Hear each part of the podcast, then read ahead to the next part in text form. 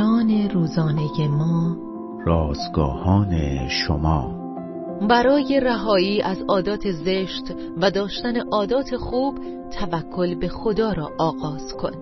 روز چهاردهم از شماره سوم نان روزانه ما. درسی از درختان بلوط عنوان و قلاتیان باب پنج آیات شانزده تا بیست و شش متن امروز ما از کلام خداست.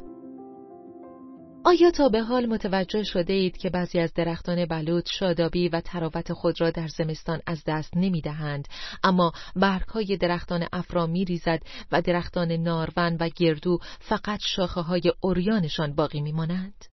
حتی بادهای سخت زمستانی و یا بارانهای زودرس بهاری نمی توانند برگهای قدیمی درختان بلوط را از شاخه ها جدا کنند.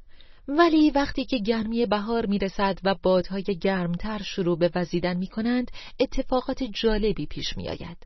جوانه ها در نوک شاخه ها نمایان می شوند و برگ های خشک و پوسیده باقی مانده از فصل قبل می ریزند. فصلی نو جانشین فصلی قدیمی می شود. گاهی عادتهای قدیمی به سرسختی برگهای بلوط به زندگی ما می چسبند.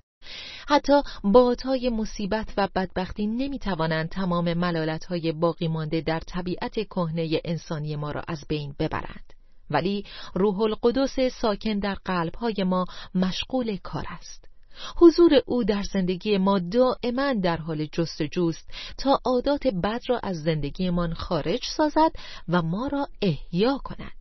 وقتی که به گناهان خود اعتراف می کنیم او ما را بر می و زمانی که افتاده ایم قوت می بخشد تا عوامر او را نگاه داریم.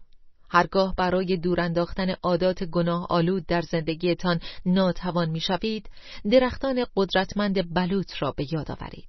خدا را برای حضور روح القدس در زندگیتان شکر کنید.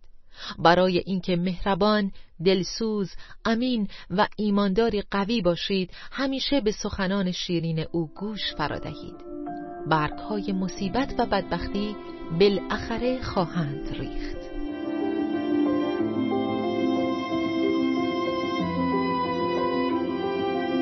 کلیه حقوق متن این اثر متعلق به انتشارات جهان ادبیات مسیحی است.